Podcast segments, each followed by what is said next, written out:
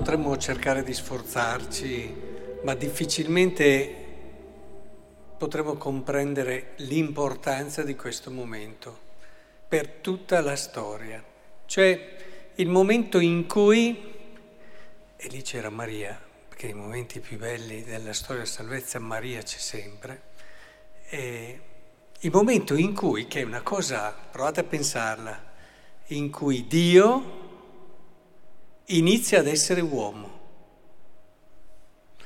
E, è qualcosa che non riusciremo mai a capire fino in fondo. È un qualcosa di inaudito e qualcosa che ci apre un orizzonte immenso. Perché dico questo? Perché in fondo Dio ha sempre amato l'umanità, nonostante l'uomo in, nella storia, l'Antico Testamento ne testimone in tante occasioni, lo ha tradito, lo ha deluso, lo ha fatto a volte, ma chissà, possiamo usarla questa parola, vacillare, però lui non ha mai smesso di credere nell'uomo mai smesso di credere nell'umanità, tanto che si è fatto uomo.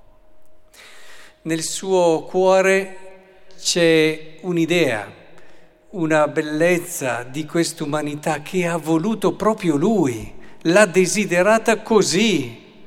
E ecco, stiamo attenti, lo dico a volte eh, spesso questo, non eh, intendiamo per umanità come si usa nel gergo comune almeno io non la intendo così adesso, il fatto che siamo fragili, no? Dice, ma siamo umani, nel senso che siamo fragili, sbagliamo, cadiamo. No, adesso stiamo parlando dell'umanità come l'ha pensata Dio. Poi il fatto di essere fragili, quello dipende dalla nostra libertà, dal peccato che è entrato nella storia e tutto il resto. Però l'umanità, come l'ha pensata Dio, è talmente grande che lui l'ha pensata come capace, capace di una relazione vera, autentica, profonda con lui. E questo dà all'umanità un valore immenso, immenso. E, e lui ci ha creduto a questa umanità e non si è stancato, ma che bello. Ed è entrato ed è voluto entrare con quello che è il distintivo per me più alto di questa umanità bella. Che cos'è il distintivo? Quello che distingue, che rende unica la nostra umanità rispetto a tutto il resto del creato, se non questa libertà. E quando è entrato nel mondo ha voluto, ha voluto entrarci attraverso la libertà di questa donna di questa umile donna, di questa donna bellissima. E non so adesso come lo era dal punto di vista estetico, ma di solito le due cose influiscono, ma è bella perché ha un fascino unico questa donna, perché quando sei così vicino a Dio, unito a Dio, così puro, così umile, sei bello al di là dei principi cosmetici e quello che vogliamo. Però è ha voluto che questa donna eh, entrasse come parte attiva in questo percorso con la sua libertà. Ecco, l'umanità, vorrei che oggi da questa solennità portassimo a casa il senso grande della nostra umanità, quell'umanità che Dio ha voluto fortissimamente, quell'umanità che Dio ha nel suo cuore, il suo sogno, che quando l'ha creata l'ha pensata proprio così e che noi a volte, eh, come dire, un po' frustrati dai nostri giochi col peccato, abbiamo ridotto, abbiamo detto no, l'umanità è invece fragile, debole, piccola, povera, eccetera. Ma pensate alla bellezza e non fate questo errore. Sapete qual è un errore che si fa di solito? È che quando si pensa a Gesù si dice, ma però lui era anche Dio, eh? Eh, questa è una sciocchezza. Che, non che era Dio, era Dio, eh, a intenzione. Era vero Dio e vero uomo, ma è una sciocchezza sminuire il suo percorso umano col fatto che era Dio. Dio era vero uomo e ha vissuto senza gli aiutini, Eh?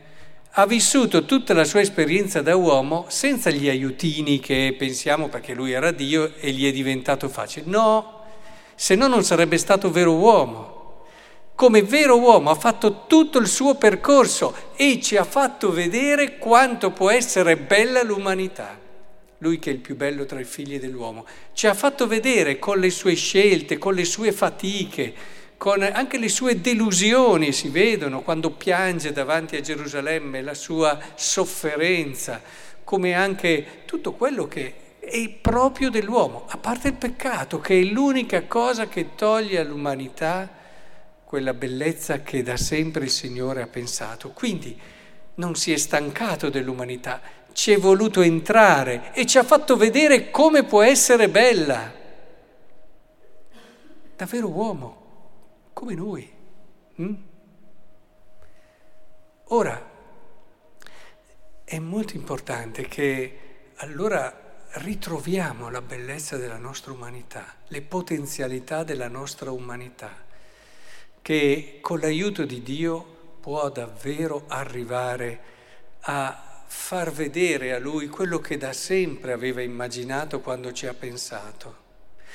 Sforziamoci, impegniamoci davvero a, a proprio quando vedete una persona, no? Che, ma, ma non fermarti lì, tu sei molto di più, incoraggiamoci a vicenda, dentro di te hai molto di più hai una possibilità infinita nella tua umanità, proprio in quell'umanità lì. Vincendo il peccato ci accorgiamo di possibilità che neppure immaginavamo nel nostro cuore, di un'energia che neppure pensavamo di poter avere, di un coraggio che cioè, fino a poco prima, quando ancora eravamo invischiati in certi peccati, magari ci sognavamo. Ecco, liberandoci dal peccato, non a caso Maria è immacolata, anche dal peccato originale. Ecco, liberandoci da questo peccato progressivamente ci accorgeremo di quanto è stato grande il sogno di Dio quando ci ha pensati. Eh, coraggio allora, eh, coraggio, siamo fatti per aiutarci a scoprire quanto possiamo essere belli gli uni per gli altri. Eh, è uno dei più grandi atti di carità che ci possiamo fare, eh, che non è tanto quello di bacchettare la persona hai sbagliato qui, hai sbagliato là, hai sbagliato su, hai sbagliato giù. Ci sono due modi, no? Di solito c'è chi bacchetta c'è chi... e c'è chi invece corregge in un modo che ti fa capire che puoi essere più bello.